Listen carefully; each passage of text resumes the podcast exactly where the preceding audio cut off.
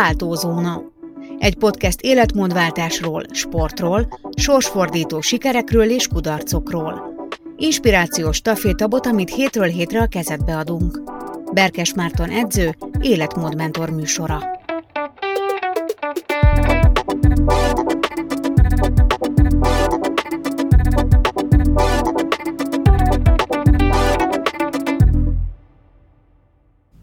Ha az életmódváltás és a fogyás valóban olyan egyszerű lenne, mint pusztán a pozitív-negatív kalória egyensúlyt követése és a rendszeres testmozgás beiklatása, akkor valószínűleg sokkal kevesebb túlsúlyos ember lenne ma a világon.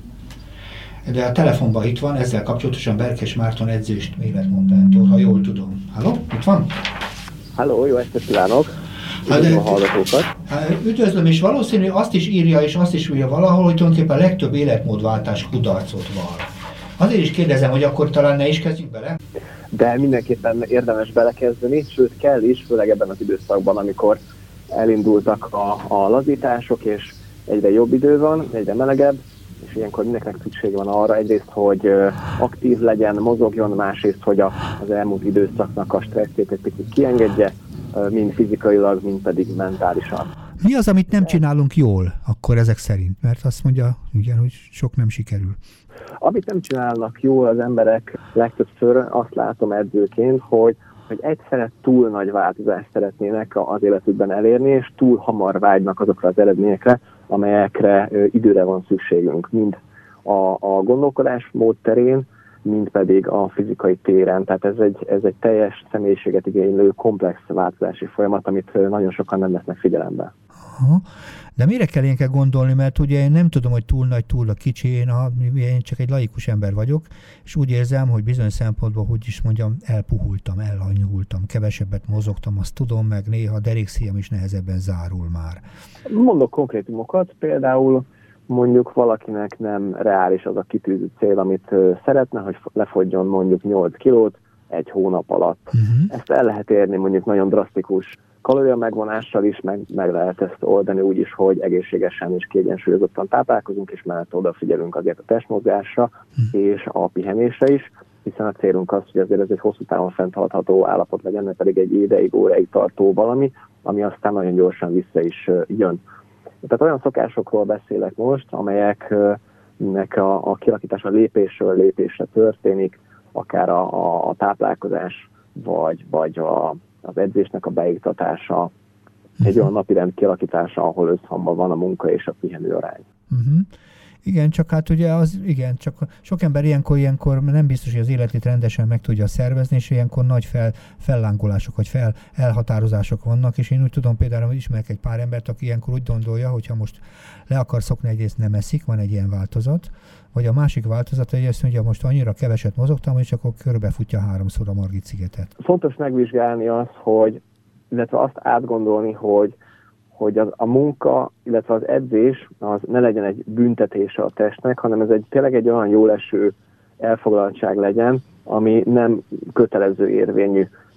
Az első időkben ez valószínűleg nem lesz olyan könnyű, tehát erre is időre van szükség. Amíg eljön az úgynevezett sportpozitív állapot, amit én szoktam mondani, amikor átbillendünk már azon a holpont, amikor már tényleg jól esik a mozgás, jönnek a boldogsághormonok, és jönnek azok az apró pici eredmények, akár mondjuk a, a, a felfrissülés érzése, vagy akár a mérhető fogyásbeli eredmények, amelyek már aztán segítenek úton tartani minket hosszú távon. Aha. Értem, tehát magyarul kellene, meg kell tervezni, ugye?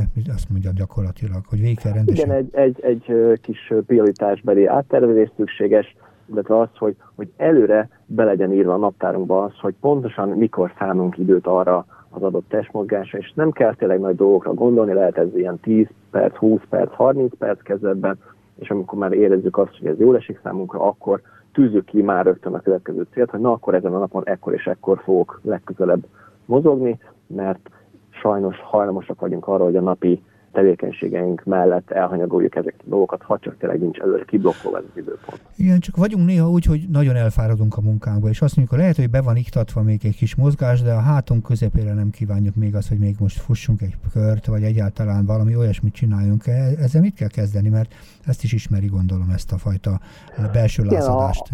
A, nagyon sokan igen, élnek ezzel a, a problémával, első látásra. Viszont nagyon fontos azt is megvizsgálnunk, hogy ha beiktatjuk ezeket a apró pici szüneteket, akár 5-10 perc a munkánk során, mondjuk óránként, két óránként, most felállunk és egy kicsit átmozgatjuk magunkat, átnyújtjuk a, végtagjainkat, már az is nagyon sokat segít abban, hogy növeljük a produktivitásunkat. Uh-huh. Tehát ennek van egy áttételes haszna is a mindennapi életünkre, és lehetséges, hogy aztán később, amikor már a fizikumunk és az állóképességünk, a fitségünk elér egy olyan szintre, akkor nem csak a munkakapacitásunk nő, hanem az önbizalmunk is, és ez pedig megmutatkozik majd a munkánkban is, a magánéletünkben is.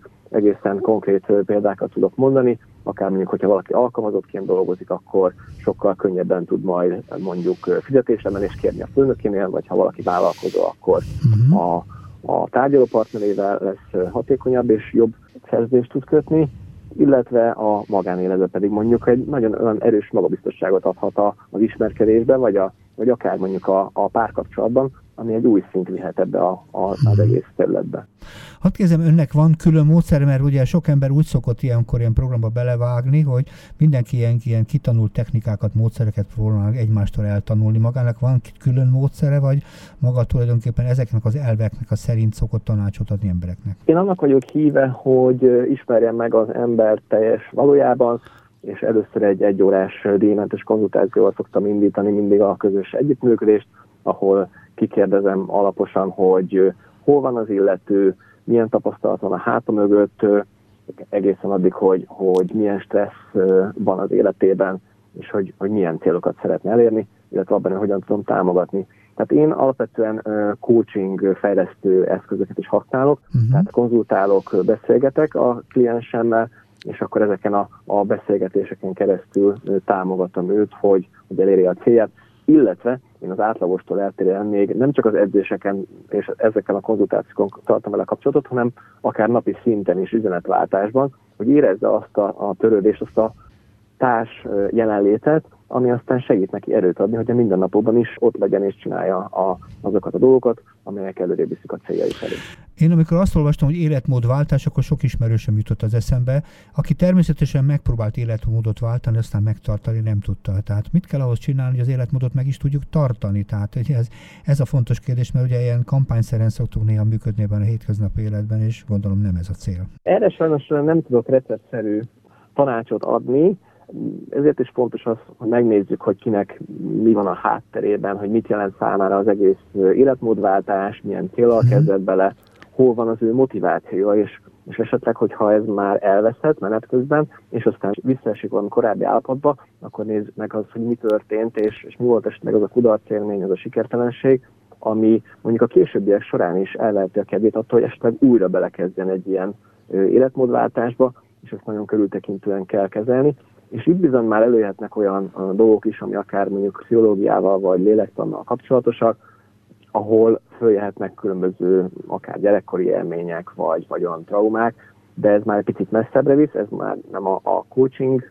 része, ez már inkább pszichológus, illetve terapeuta feladata, de akár ilyen mélyre is nyúlhatnak olyan testképpel mhm. kapcsolatos ö, dolgok, amelyek önértékelési dolgokhoz vezettek, és esetleg mondjuk gátolják azt, hogy valaki megérkezzen az új életébe és egy új fizikumba. Szóval akkor maga bátorít bennünket, hogy próbáljunk életmódot váltani, tehát nem kéne feladni, tehát nem elriaszt, hanem megerősít, csak gondoljuk alaposan át, ezt mondja gyakorlatilag. És Semmiképpen nem szabad feladni, és mindenképp bele kell vágni. Azt javaslom, hogy mindenképp a, már az első lépésektől kezdve érdemes szakember, edző segítséget kérni, aki segít abban, hogy, hogy ez valóban egy sikerélmény legyen, segítsen úton tartani és, és a, a célok fele haladni. Hiszen az egészség az a, a legfontosabb, azt azt gondolom, hogy egyetérthetünk ebben, és minél hamarabb kezdünk ebbe bele, minél hamarabb az életünk részébe tesszük a testmozgást és az egészséges táplálkozást, annál hálásabb lesz a saját testünk. És aztán nem csak a saját testünk, hanem akár mondjuk a környezetünk, hiszen gyakran látom azt, hogy ez tovább győzik az egész családon át, és, és akár a, a férj, a feleség, a gyerekek átveszik ezt az életstílust, és aztán ők is ebbe kezdenek el élni. Szóval ennek nagyon komoly hatásai lehetnek, nem csak a mi, hanem a környezetünk életére is. Nagyon szépen köszönöm ezeket az ára gondolatokat, és tulajdonképpen ezzel meg is köszönöm a beszélgetést, nagyon izgalmas volt, és remélem, hogy az emberek követik majd azt, amit maga mond, legalábbis neki elszállják magukat. Köszönöm a beszélgetést Berkes Mártonnak a mai alkalommal, és minden jót kívánok önnek. Viszont hallásra. Nagyon szépen köszönöm a lehetőséget, és sok sikert kívánok mindenkinek. Igen, köszönöm szépen.